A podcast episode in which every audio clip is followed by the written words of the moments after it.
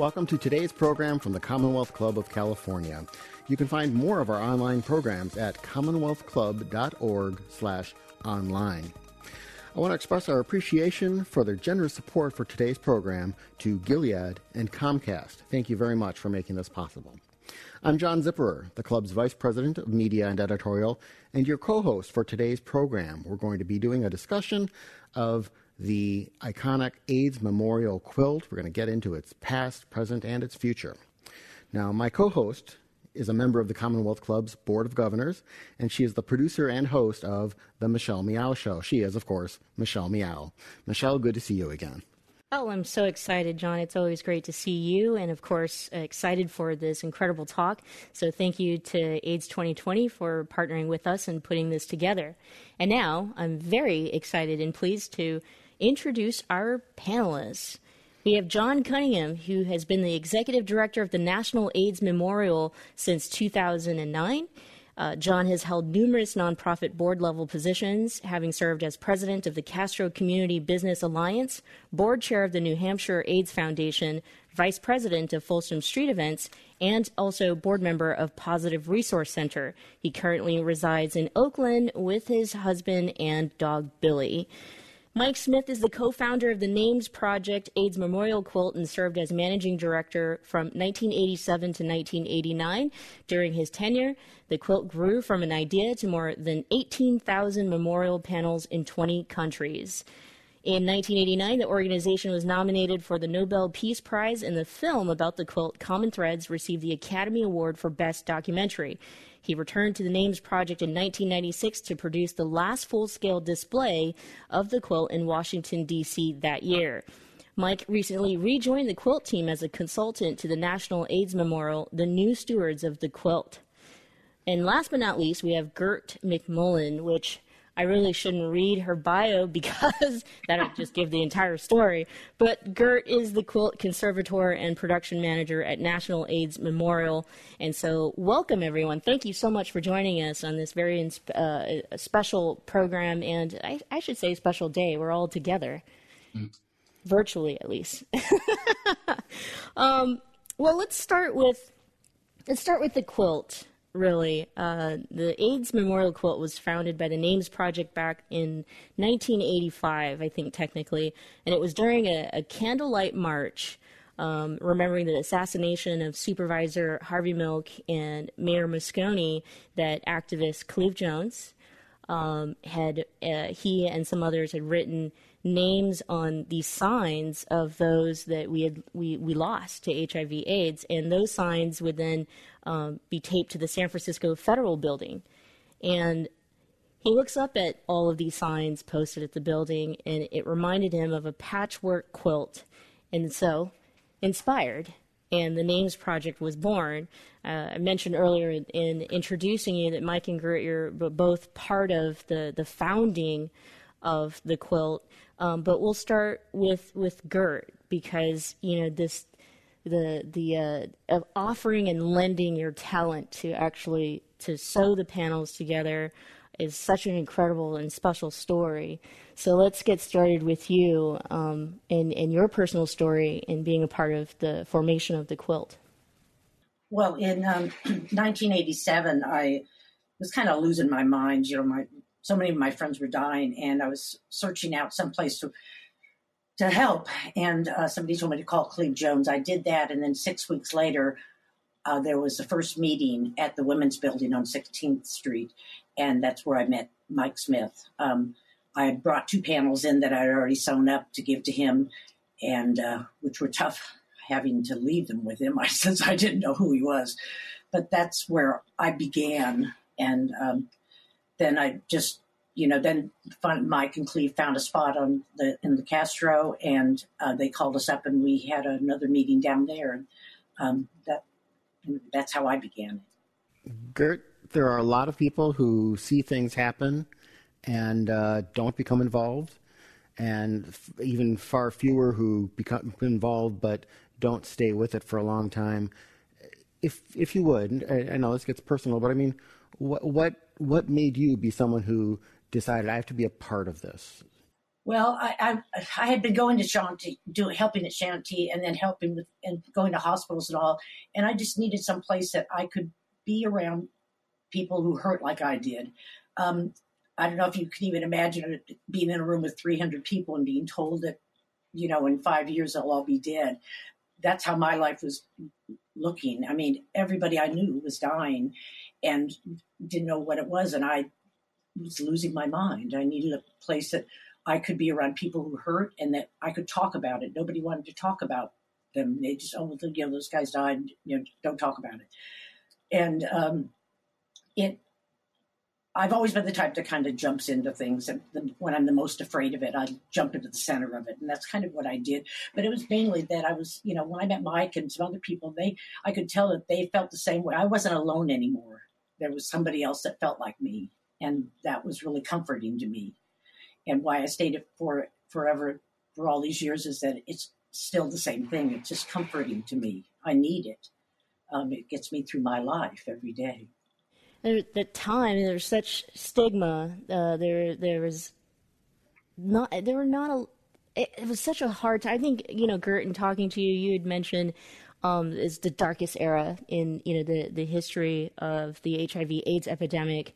And I think that it's super important to describe that, to describe the fact that the quilt, uh, the memorial, the the conference, and all these things that would would end up being what it is today was a way to respond to the stigma, a way to respond to the government ignoring, you know, people's lives, um, you know, and people not even being memorialized after passing away. That was during a time when you know, there weren't even funerals held for me, it was a lot about anger too. I mean, I was just so angry, and I went on that march with Cleve at the federal building. I put Roger's name up there, but I was just so angry that nobody was doing anything and nobody seemed to care, and uh, they were just letting my friends die.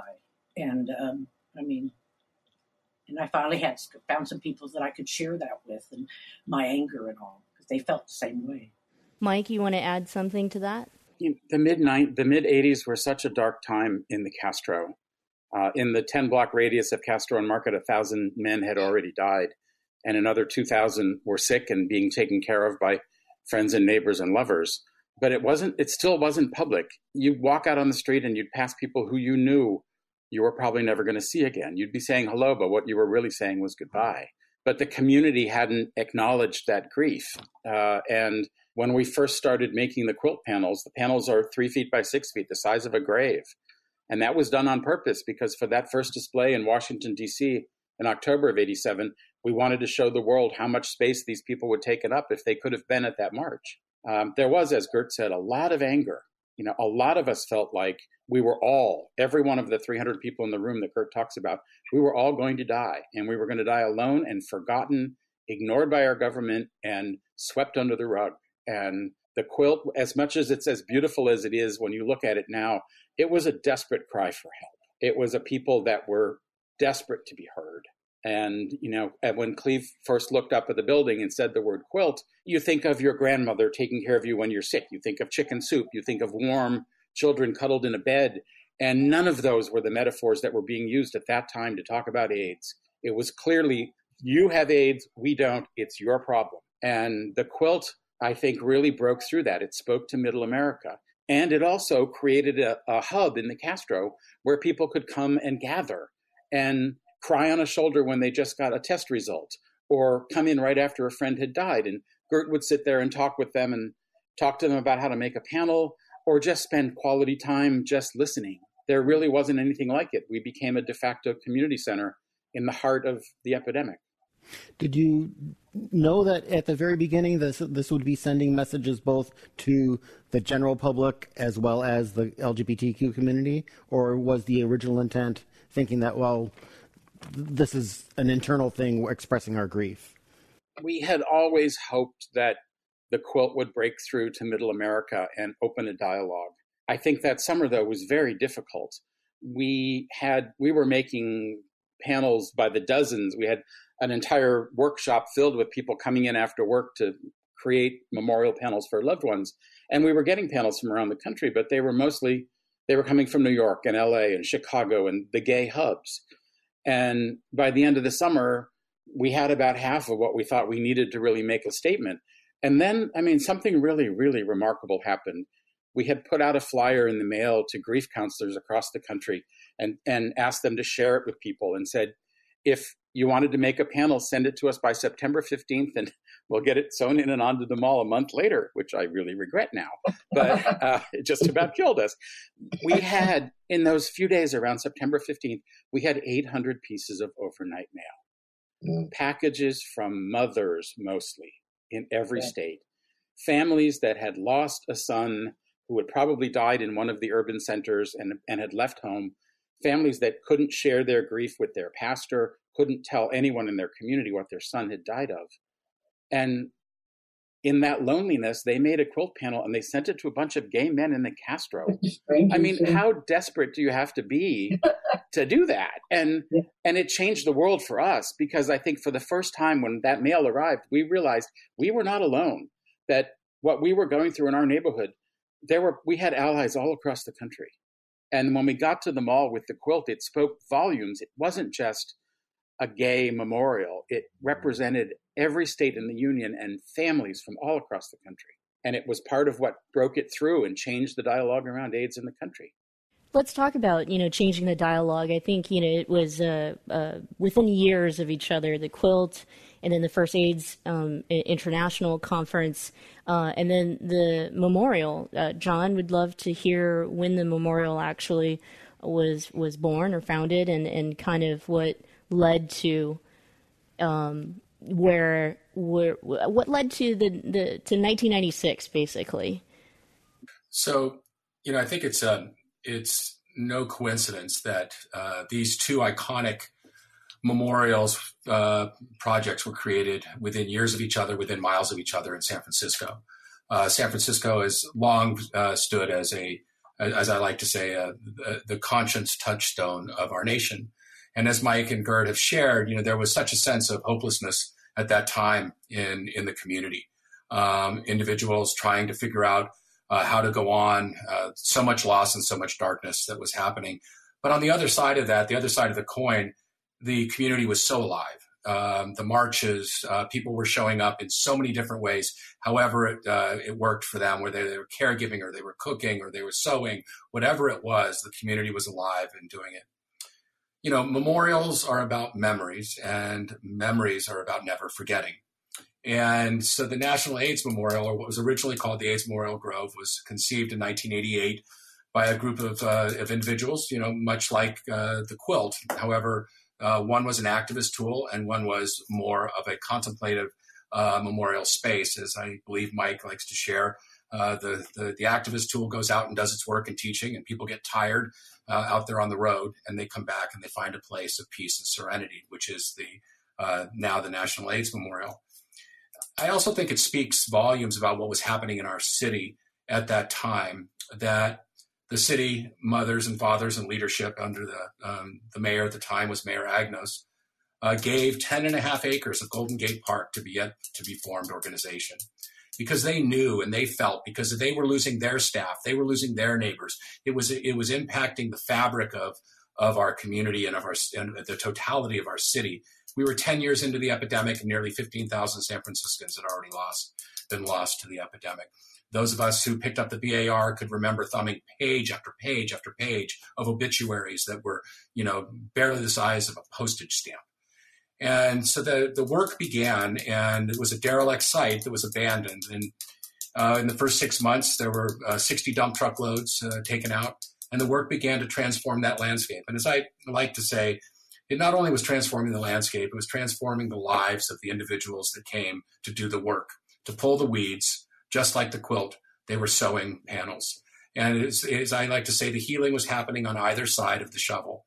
As Gert just said, she needed to be around people that were going through what she was going through. And I think that we all know that in life we have our journeys and our difficult times, and that's what the Grove was about as well. Um, many remember that that uh, Nancy Pelosi ran for Congress, um, taking Burton's uh, seat, uh, you know, uh, on an AIDS platform. And her when she was sworn into Congress, uh, you are always given the opportunity to uh, to address the speaker, and you're always told to be deferential. and say uh, thank you. Uh, the, I'm, I'm, just happy to be here and thank you very much.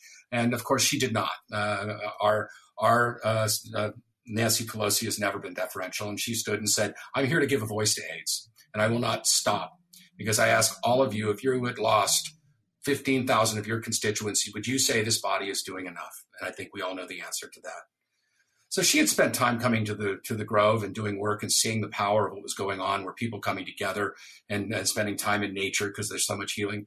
She wrote the Bill of Congress and it was signed into law in 1996 by President Clinton.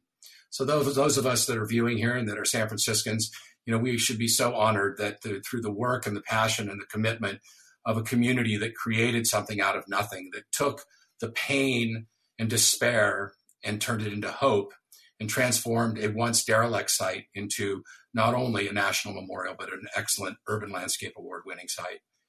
And that's the power of what, what happens when you take grief and you take heartache and you channel it into doing something for the betterment of society. And the quilt stands for that, and the, and the AIDS Memorial does as well. John, how did the plan for the uh, the memorial site come together? How did you how did they decide how it was to be used? There were uh, there were a number of different sites that were uh, that were looked at and were considered. We uh, settled on what is the, known as the De la and uh, De la was uh, bequeathed to the city by Jose Vicente de Laveaga, who was a large Spanish land baron in San Francisco. And ironically, um, descendants of, his, of, of, of Jose's had lost an individual to the epidemic, to AIDS. And the site had, turned, had fallen into a great disrepair uh, because the economy in the city in those days uh, was the economy in general in our nation was was suffering, and so the tax base was low, so the park system didn't couldn't maintain it. And so there was a, a, a, a, committee that was was created and began the work. And what really happened was is there was a charrette that was done uh, for design. Those of you that visit the memorial, you'll see that there uh, are all broken circles, um, which symbolizes the broken circles of life. Then we lose our friends and family. And uh, they began a process of design. All of the color palettes that are planted within the memorial are all soft and muted and contemplative. Um, and it is a it's got waterfalls and creeks and it is a dell so it's a geographic bowl so when you actually descend into the memorial you indeed feel as though you're you're leaving the city and the feeling of the city um, over the last uh, uh, 28 years over a quarter million volunteer hours have been dedicated to the space when we began the work, um, in those days, anything that had the word AIDS in its name would have been siphoning money off from direct services. And so the organization made a strategic decision from its founding that it would not take public money. And we have stayed true to that um, because we never wanted money to be direct, uh, to be uh, siphoned off and directed towards us that would have gone to research, direct care, housing, medical, and the like. So um, on the third Saturday of every month, we continue to have volunteer work days uh, where the community gathers together. Unfortunately, those can't happen virtually because the impact you can't you can't pull a weed virtually. But we look forward to hopefully gathering again and, and, and re-engaging on that. So that's that's sort of how the memorial was created. If you're joining us, we want you to be engaged. We want you to ask questions, and so please do. Um, and John will ask these questions. Be in the conversation with us. Uh, Mike, you know, we mentioned that the, the first showing of the, the quilt was in D.C., uh, and then throughout uh, its its years, it has traveled. And so I think, you know, we'd love to share some of those stories of of how it's traveled, where it's been, and maybe share also um, some stories of meeting folks or, you know, relationships maybe that you didn't think that you would encounter that you did by being a part of this project. Um, we'll start with Mike. Um, wow, I think a lot of us felt like we were doing that first display in 1987 on the mall, and then we were going to go back to the rest of our lives. That for some reason the dam was going to open and the world was going to change, and we wouldn't have to do this anymore. Uh, and uh, it didn't work out that way. Um, we had so many panels from around the country that for the next two years, we put together two different national tours. And, and poor Gert lived in a Winnebago and drove across America twice, all the way around for two years, basically, um, visiting cities with a team of uh, wonderful staff from the Names Project. All the men are dead now, and all the women are still going. Uh, and uh, and in each each Monday we'd drive to the next city. Tuesday was a bit of a day off. Wednesday you'd You'd teach volunteers what to do. Thursday, the walkways went out. Friday, it opened to the public. It lasted through Sunday. You packed it back up and you got in the Winnebago and you moved to the next city. And, uh, and, and I'm Gert's, Gert's, most of Gert's friends in the world now are people she's met from all over the country from those tours.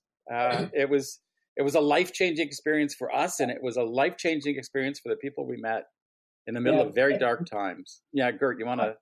Driving up to when we left, and then driving up to a city and seeing the hundreds of volunteers that were just so hungry for the quilt was such an incredible feeling. I can't even explain to you. I mean, the, the four months that we were gone was probably the best four months of my life, except for the inaugural display in '87. It was the most memorable time I'll ever have, and the six people that joined me during that time I will forever love. And we were all so vastly different, vastly. Um, I would do anything for them. I mean, it really cemented our relationship. But some of the mothers, parents, lovers, I mean, all the people that we met on the tour, it's it was just incredible. We met. I mean, it, it was really pretty incredible. I don't even know how to explain yeah, how to explain it. I've met mothers who have, after that, have flown in to see me uh, in San Francisco and Atlanta after years and years later, just because they wanted to thank me. And like he, Mike said, almost every single one of my friends is somebody that I'm really close with that I met in one of those those 20 cities that we went to. It was an experience. And when we got back, what the great thing too was that it had I could tell the city had healed when we came over that hill you know, on the Winnebago and got out of there, it was just a different city than what I left. And there was just, just the real excitement, and I just loved it. And we did those big outdoor displays all through the 80s and early 90s, the last one being in 96. Um, and, and really, in the intervening years, uh, you don't, you, we don't do so many of the really big outdoor extravaganza displays, in part because the people who come to those are people who are coming on purpose because they already are part of and understand the epidemic we want to be using the quilt in a, in a, a little bit more of a guerrilla warfare kind of way. Uh, a display in an airport terminal where people get off the plane and are confronted with AIDS in the middle of their daily life. Um, displays in high schools and college campuses where young people who you know think they're immortal and are out right now not wearing masks uh, are confronted with mortality and confronted with beauty and love in response to a community illness. And that that's been our message then, and it works today as well. That when we're in these kind of medical crises, you respond with love and compassion and healing, and not with bigotry and fear. And that's the message the quilt has taken all over the country for 33 years. Right. Talk, if you would, a bit about that very first time in Washington in '87 when this was, you know, put out what was you, you said the people who tend to come to those things are the you know the folks who who already kind of know about it. Was that the the first time? Was that who was it was attracting? Were there congress members who were there? I mean who who was coming there and what was the impact for you and and the others you know who worked on this?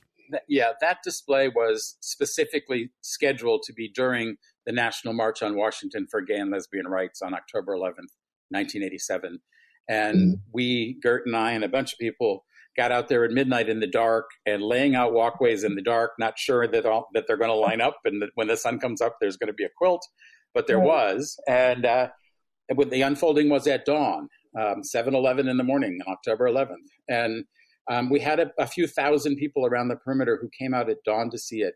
It was predominantly uh, for the for that unfolding. It was predominantly panel makers and others who had flown in just to be there with us. But over the course of that day, that march attracted half a million people from all walks of life, LGBT from all across the country. And as they came up to the mall to the speeches at the far end, they literally had to walk almost through the quilts.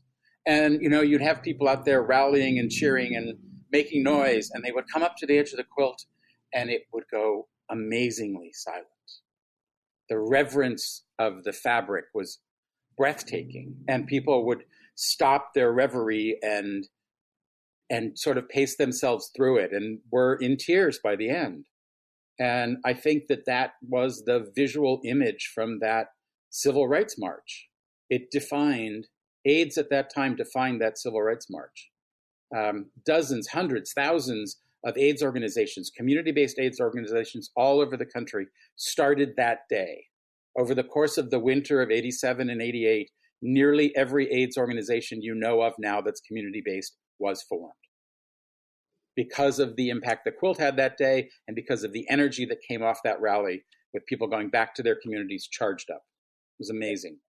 Yeah, I don't think we or anybody else knew what kind of impact we were going to have. At least I, you know, we, we were laying down some quilt, you know, and and th- that was that. And but then when the march started coming up, I remember, you know, we thought they were going to walk. They we thought they would not even notice it and walk on it.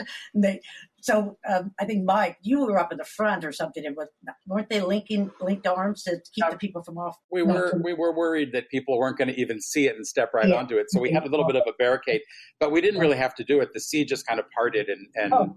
and it was it was remarkable, remarkable. Yeah. Uh, but yeah, I, yeah but I don't think anybody realized, not least of all us, that it was that the impact that we were going to have, and that that we were going to steal the show. I mean, we were on every newspaper, you know, when we were above the fold in every paper in the world, every paper in the world the next day, and um, for a lot of small town and middle America, their newspaper had not run a story about AIDS. They had not used the word AIDS in a newspaper story or on the local news. And for that one night and that next morning, AIDS was above the fold in every newspaper in every small town and on every evening news, local evening news in all sorts of small cities.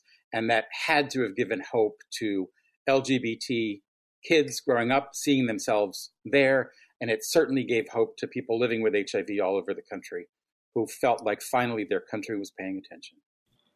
So the Washington Post, they had their article, or the front page was the quilt that woke up America. And that's kind of what we did. And there was a great cartoon the next day of Ronald Reagan, who, of course, hadn't used the word AIDS for years and dodged the issue repeatedly.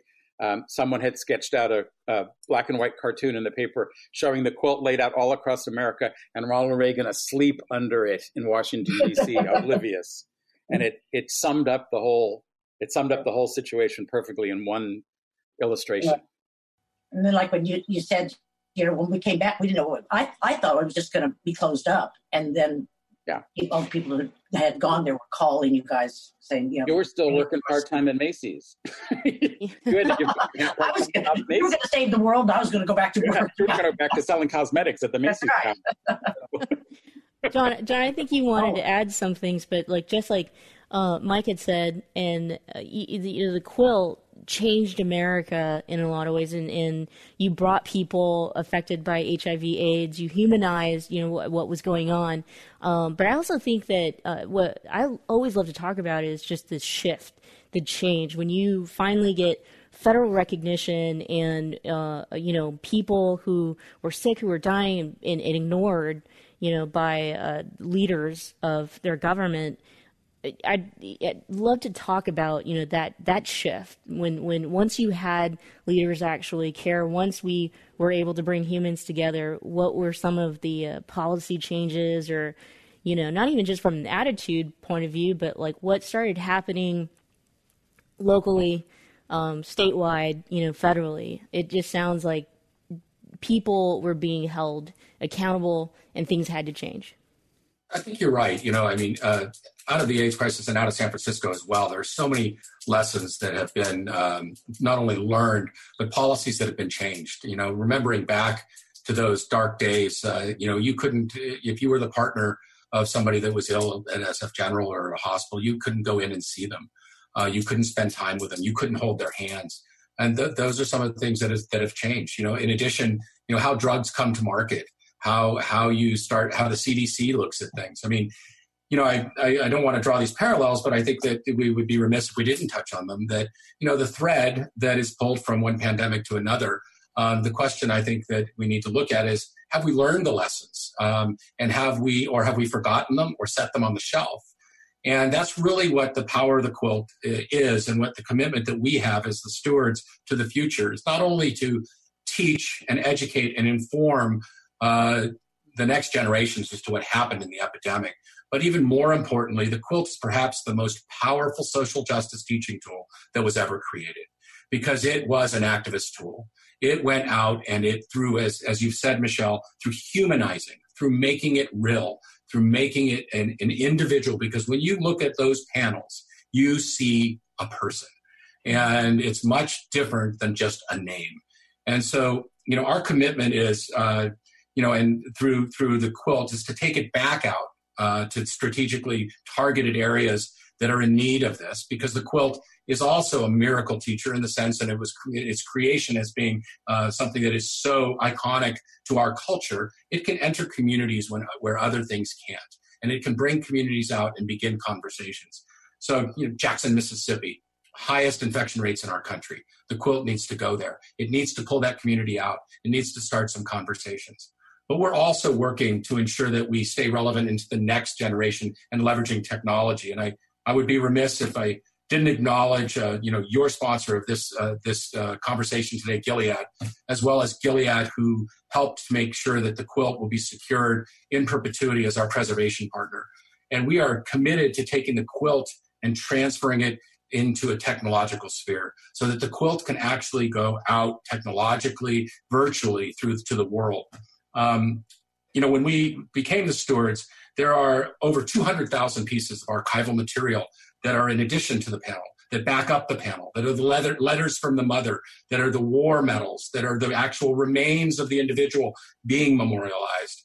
And we entered into a, into a relationship with the Library of Congress, and all of those uh, archival materials have been transferred to the custodianship of the library. We retain the rights to them, but we put them in the largest open source library in the world. And we are in the process of digitizing them all so they can then be linked to the quilt. So not only you can go to a quilt panel that's in high res and bring it up, but there will be an icon on that quilt panel that you can open up a folder and you can read the letters from the mothers and from the lovers and the newspaper articles and the, the commendation that the individual has. Because that's the future.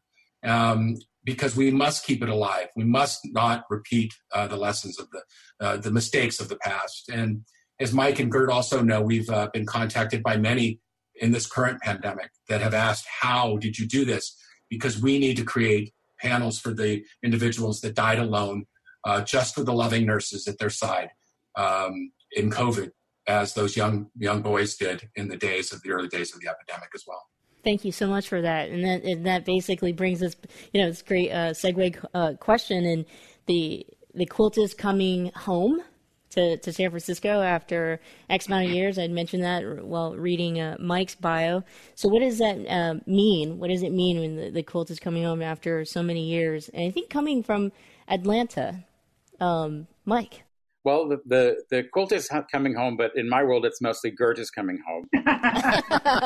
it's lived and breathed the quilt for 33 years, and she moved to Atlanta when the quilt moved there years ago uh, and as has as you can see has come back with it here and continuing in its next phase.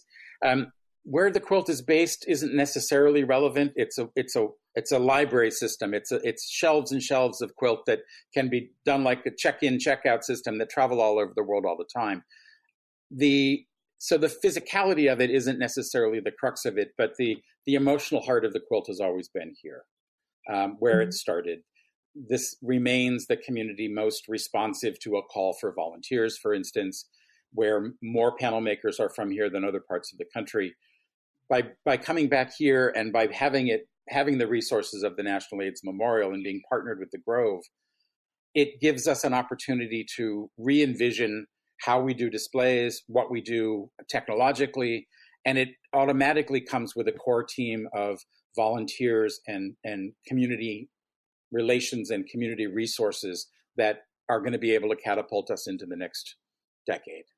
And then, Gert, you coming home, um, I, I, guess we should mention it, you know, that being the conservator for, for so many years and we're, and preserving, you know, the, the quilt, um, and now we're in this, this pandemic, you continue I think to to keep the spirit of the quilt alive and you know being there for our community members and the, I think it was John who had briefly mentioned it, uh, but talk about how uh, you're continuing you know the work and um, what your support looks like here during this pandemic. You mean with the mask? Well, I think John tells a story of why I started it better um, when I made the phone call to you Yeah, I, I, we had had a board meeting, and um, one of our board members um, had informed us in the board meeting that uh, he had tested positive to COVID, and this was in the very early days. And um, the board meeting ended, and I got a call from Gert, and she was broken down, and she said, "I don't know what I will do in this pandemic." Uh, because I cannot be with individuals. I cannot touch them. I cannot hold them. I cannot lay in the hospital bed next to them and comfort them. Um, I don't know what to do. And I said, Well, you know, I hear you. Get some sleep and let's talk in the morning. And she called in the morning and she said, I know how to sew. I can make masks. And so I'll turn it over to, to Gert, but that's how I got it. So, so yeah, so I, I, I was just remembering all of the nurses during the, the horrible years in the 80s and 90s and how they just would do anything for my friends. And I just wanted, I thought, I maybe I can help them in some small way. So I decided to just, I know how to sew. Who would have thought it would have come up again? It's another, another pandemic and I'm sewing. But I, and I specifically wanted it to go to the nurses. I made, I made them out of the fabric here that we have at the Names Project that was in, in uh, supposed to be for um, making panels. People have donated it for 20 odd years. I've, you know, and we have scraps all over the place. And so I thought, well, I should use that fabric. And, um, and I made them so that an N95 mask fits inside of that mask so that it protects them. I really didn't know if they would even want them or not, the nurses, if they would be that helpful to them. But, and I also admit said, you know, I really shouldn't have had to been doing it. The government should have been supplying all these but if I what little, little I can do for those nurses just has brought me so much joy. And uh, so I continue to do that and bring them to St. Mary's and UCSF. And uh, generally weekly, I'll bring them a hundred or so each. And, and, um, and, you've inspired about a dozen of our longtime volunteers who sew to start yeah. working from their home. This is something people could do despite sheltering in place. And we yeah. worked out a little drop off system where they put them in the bin yeah. outside the warehouse and Gert scoops them up and we take them around in, in, the back of my car. we take them around to the hospitals. Yeah, because they came uh, up with at least a thousand. I would say that the, the, other volunteers they dropped them off, and then Mike would bring them in uh, to the uh, community center there. But um, and there's still still other people are making them, and I know a lot of people around around, and my friends are making them. So, um, but but it really has been really heartwarming. You know, and when we first got media attention for Gert's it has got the image.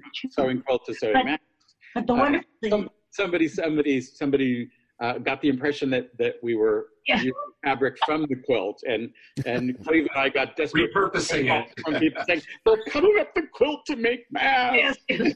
no, we're not. but I do want to mention too, though, that John has allowed me to do that. I mean, when I said I wanted to, yeah, I could do it on my own time too, but he he said, yes, do it, do it. So it was really, I can't, I can't thank him enough for that because it, it really helped me out a lot and help the community out too.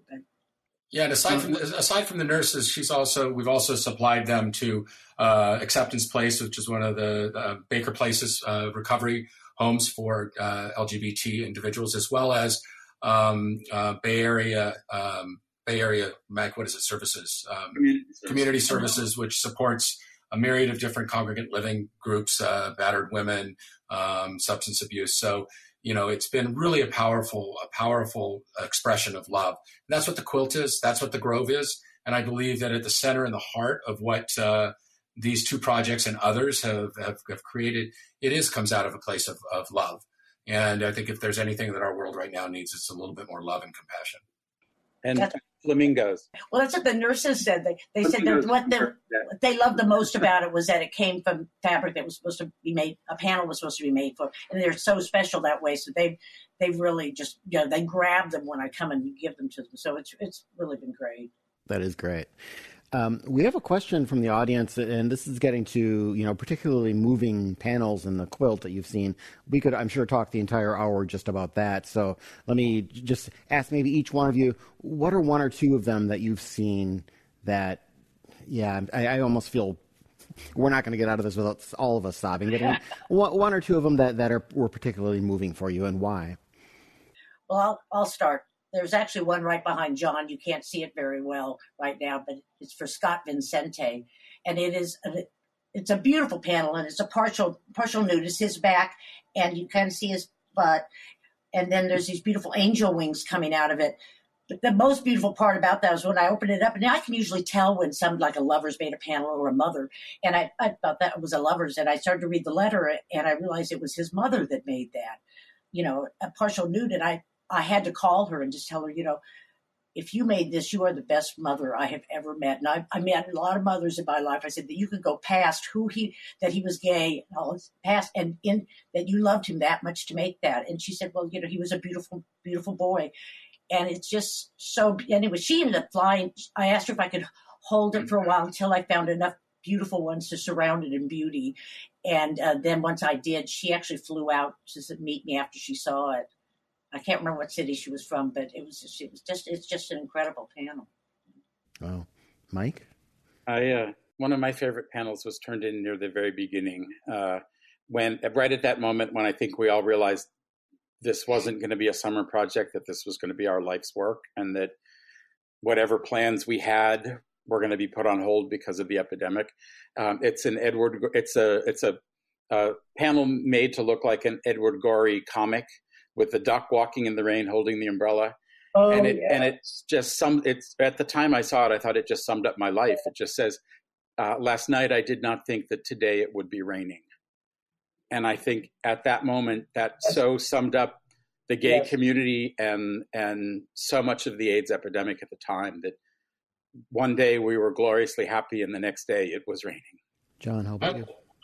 Um, I, will actually use a little bit of a current day um, a story, you know, there uh, on average one panel still arrives uh, about every day um, at the Names Project. So that's you know 365 so some on a year. And what's what people are finding or what we're finding is that um, you know either there are nephews or nieces that uh, they knew their uncle had passed away of AIDS or they figured it out. But back in the day, the parents couldn't admit and they wouldn't allow it to be admitted and they wouldn't allow it to be talked about. And so they're now paying homage and honoring that, that perhaps that uncle that was lost. Or in other, there's been other situations where uh, after the final uh, passing of, of, of, a parent and the family is going through the closets and they're pulling things out and they're closing down the home and they come upon the panel that mom and dad made and they made it for their son but they put so much of their love into that panel they could never let it go and so those are some of what are coming our way uh, you know now um, when when the when the quilt was in Atlanta, there was an amazing project that was created, and it's called the Call My Name Project, uh, because the internalized stigma as well within the African American Black community in those days was tough, and so it's a mad. They have been working to with um, places of worship and faith to bring the community together and to honor those lives and to call those names uh, once and for all, and to to proper, properly and appropriately honor them. So I think it's interesting to see how what's coming now with uh, the uh, recognition that we've gotten over the last uh, six or eight months, we're seeing more and more come. So, can I tell you one more story? Yeah. yeah. there was a panel that was being made for Ted, and I, I, know Mike will remember it. It had his it had his mustache on the side, kind of the side of his face, and it said Ted. This guy had been working on this panel forever, and then he just didn't show up and we kept waiting and waiting for him to show up and we were oh my god what happened? And this happened a lot you know we'd be stuck with not stuck with the panel but the panel would be left and the person would get sick and die. And so that's what we thought had happened. So scott lago and myself and another person we decided we were going to finish it. The moscone center uh, center display was coming up. And so we finished it. And when uh, we put it out on display and as we're walking around i noticed i was walking past and I was going to show that panel to somebody, and I noticed that somebody was kneeling down beside it, and it was the guy who had mm. made it, who had started it, and he was crying. And I went, I, first I said, I go, you look familiar. And he turned, and when he turned around, I went, oh my god, he, and he was just crying, and he said, I knew it couldn't be here. It wouldn't be here. I couldn't finish it. And who finished this? You know, but it was so beautiful that he had shown up, and he was still okay. He didn't look really good, but he had made it. So it was a really special moment. John, uh, someone, one of our viewers, actually almost following up on what you were talking about, asks how how would they go about submitting one today? Would that be sending? You know, can you give them an address or a contact number, name and number or something? So you can uh, you can email me uh, directly uh, or Gert um, J Cunningham at AIDS AIDS Memorial.org, or G McMullin at AIDS aidsmemorial.org, or you can go to uh, our website at aidsmemorial.org, and it, it can give you everything you need to know about how to create a panel. Uh, Gert can act as an advisor and consultant and help you with that. So don't uh, ever feel that uh, if you don't work with that part of your brain, uh, which I usually don't, uh, Gert can help you get to that part of the brain and help you to, to be creative we actually have been working with, uh, she's working with uh, Joyce Gordon at Gordon Gallery in Oakland, um, who lost her brother to help her uh, for a panel that uh, may be displayed during the, the International AIDS Conference that will be here in San Francisco and Oakland or virtually uh, hosted by those two cities. Well, I have one, uh, another one I wanted to throw in, and this is more just whenever we're talking about just how huge this thing is, and when you read about it, the, I mean, 54 tons, uh, the, the number of train cars or whatever it took to, to move it across country. Um, when you do now, you said you're not really doing the the full uh, layout anymore, but I mean, what, for the ones you do, how big for the displays you do? How big do they tend to be, and how long does it take to set that up, and and uh, who does it, and how many people? All that. Just kind of get into some of the metrics, if you will, about this huge project. It's it is 54 tons. It's five railway cars. Um, but it's also small and personal.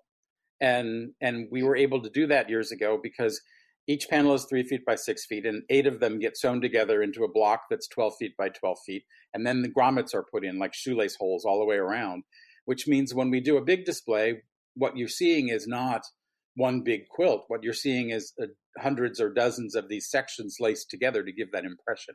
So if somebody only has room in their you know, if the Jewish Community Center in Tuscaloosa, Alabama wants to do some HIV awareness work and wants a section of quilt, we have a database that we can get into and pull up what the right panel is. If they only have room for one section, we can make sure that the one that they get has references to Alabama and Jewish stars in that section because we've cataloged it all as we've gone. So whether it's one section of quilt, which often happens, or even a, even five or six in a gymnasium in a high school, we can make sure that that experience is personal and local for the people who are seeing it.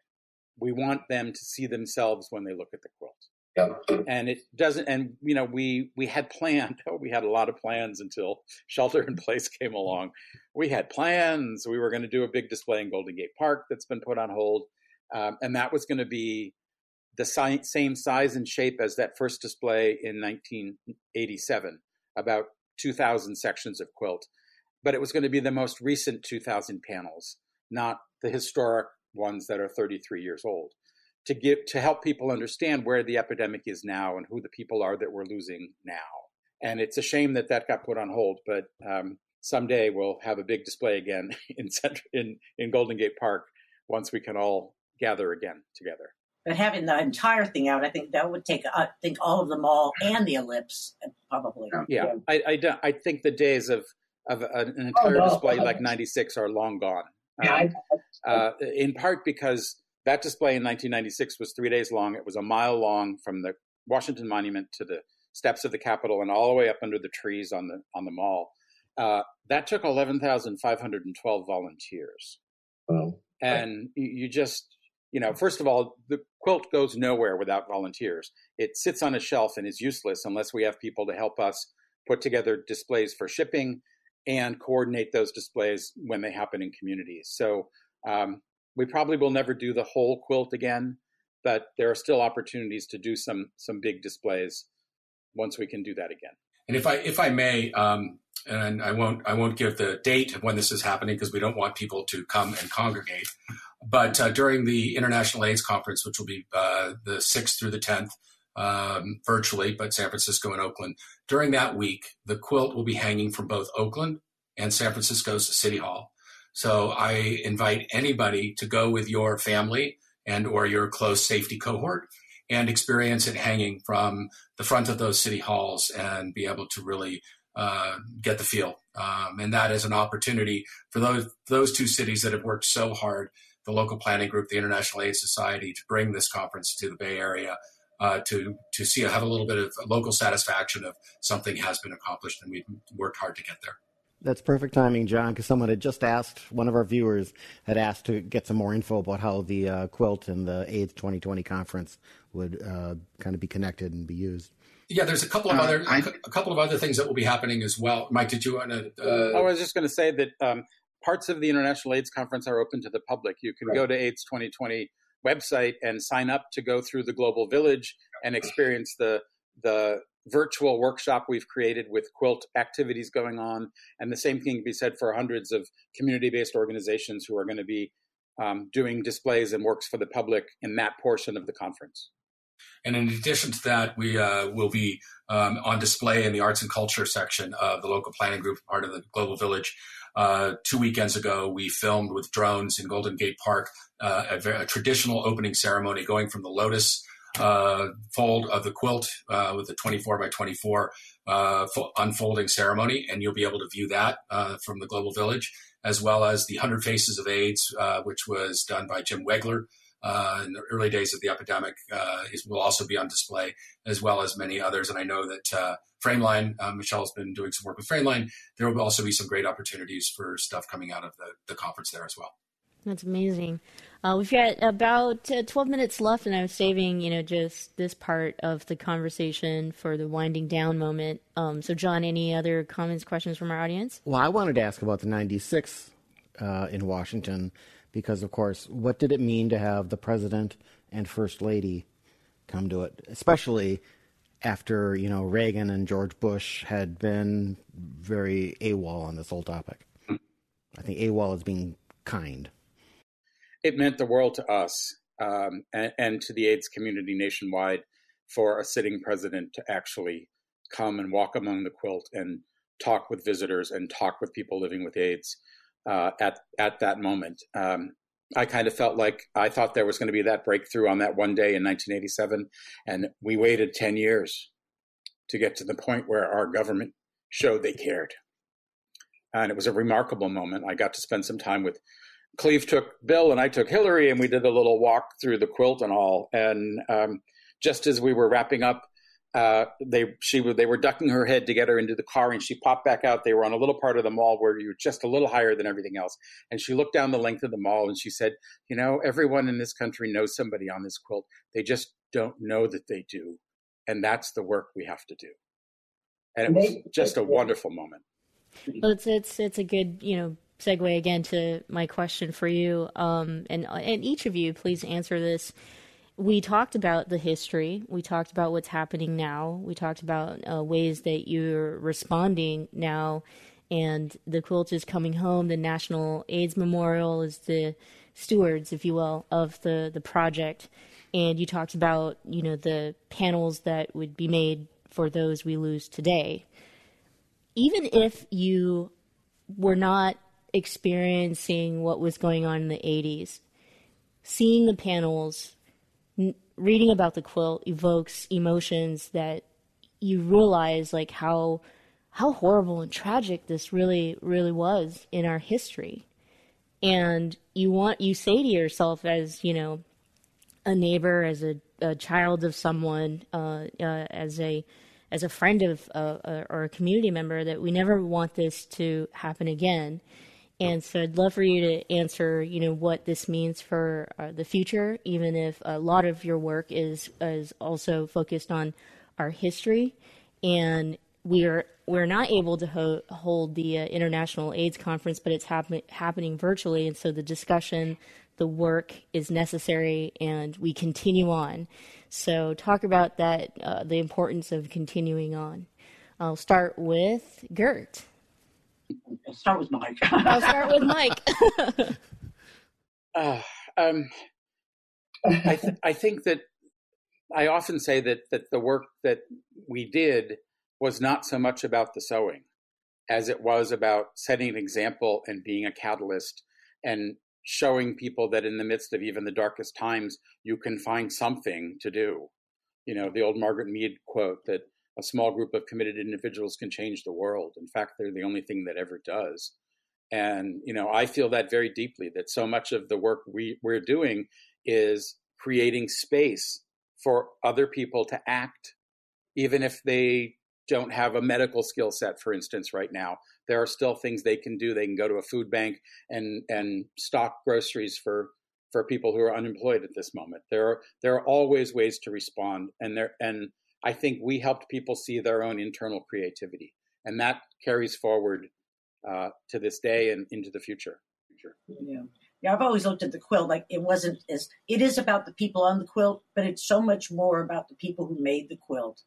Um, like Mike had said, it really became an emotional support kind of place, and I think that if people could get into that kind of headset for this pandemic, they could be useful. I mean, who, like I said, who would have thought that I could sew for this pandemic? And there's always something you can do uh, to help your community and that's I think what was what I needed. I just needed my community to grab me and hug me and say, you know, I'm hurting too, and I'll help you. It's kind of what we did. You know, as um, as our nation's only federally designated memorial to AIDS, um, you know, we we hold uh, dearly the responsibility to ensure that when we are all gone and we as the storytellers have moved on and that uh, that there is a way that the stories of the epidemic will live on. Because the greatest way that we can memorialize and remember and honor the lives lost, as well as those that worked so diligently and hard to bring about change, is to ensure that the story lives on. You know, and unfortunately, the AIDS crisis um, brought out both the worst and the best in humanity. Uh, you know, it was rooted in stigma and discrimination and prejudice and marginalization and otherisms. And unfortunately, there's a lot of those threads that we are living with today. But on the other side of that, it was also rooted in the greatest sense of love and compassion and community and activism and bringing about change and leaving a better world. So we've been we've been at the National AIDS Memorial for the last number of years, and we're embarking on a new five-year strategic planning process. Actually, the kickoff is immediately following this this this Zoom.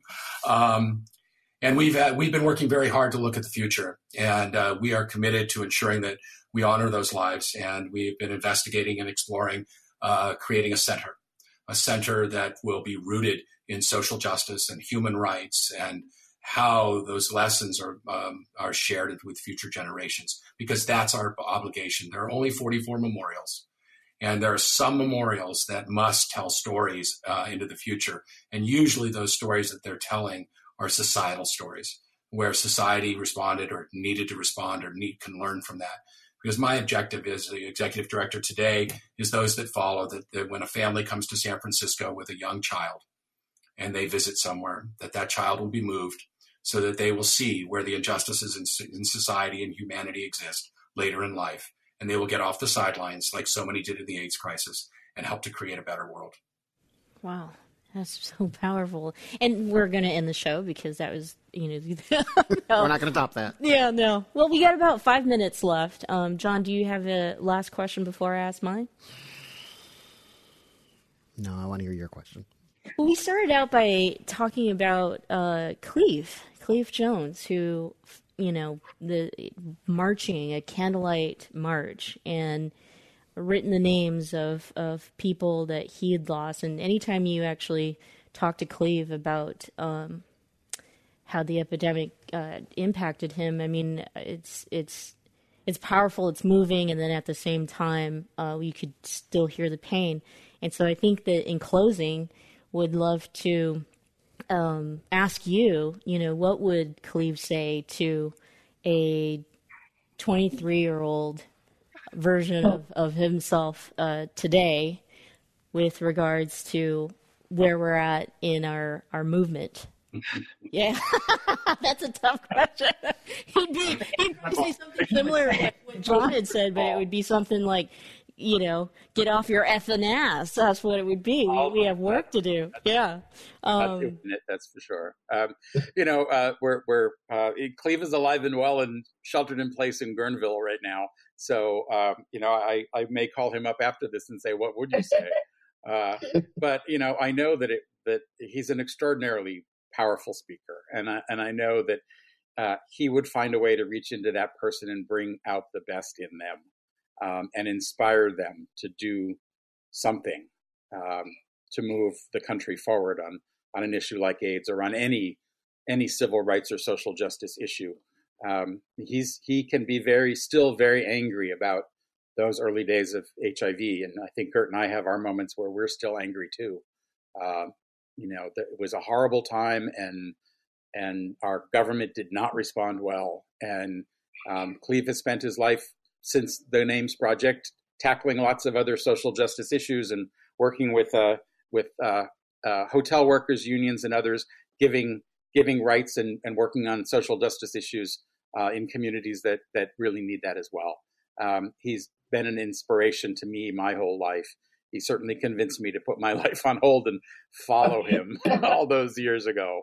Uh, and so I'm always in deeply in debt to him for that, and a little angry at him too sometimes for that. Times for that. you know, I would never, I would never uh, attempt to uh, to speak for Cleve uh, or put words in Cleve's mouth. Um, however, I can I can say that um, you know one of the greatest blessings that I've had over the last uh, year and a half of navigating uh, this journey forward was the opportunity uh, to get closer to and get to know Cleve. Um, you know, and to know uh, the angry activist, but also to know the soft and human humanist that's there. And I think that um, if there's anything that I believe, uh, one of the greatest things that Cleve leaves uh, for all of us, and but especially for young people, is that we we can and they can uh, through stepping out of their own place of fear, uh, bring about meaningful change.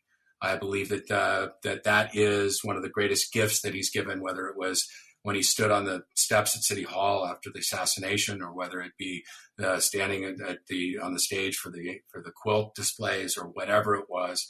Um, I think that his words inspire, and his actions uh, inspire as well. So uh, I'm deeply deeply grateful for uh, for what he has done and what what what Mike and Gert have also done. Um, and I am so honored, and our organization is so humbled to continue in the work that was started by by this this trio to a. Do you want to say anything about uh, Cleve will actually be on a Commonwealth Club program later this month? And yes, that concludes our program. Thank you so much for joining us for this special uh, talk. We have one coming up June 25th, and Cleve will be on there, in which uh, that is the last of our Lavender series in partnership with San Francisco Pride, where we will be commemorating uh, all of their honorees, and Cleve is one this year. So make sure you check it out. You can RSVP for that talk at commonwealthclub.org slash MMS. And don't forget, we have a special program this Thursday coming up at noon in which we'll discuss the Supreme Court decision and LGBTQ rights. Uh, and you can also RSVP at commonwealthclub.org slash MMS. Thank you so much to all of you for joining us. Thank you to our sponsor, Gilead and Comcast. Thank you to AIDS 2020 or the International AIDS Conference. And lastly, thank you to the Commonwealth Club for, you know, partnering and putting on a platform for all these conversations for social justice. We'll see you next time.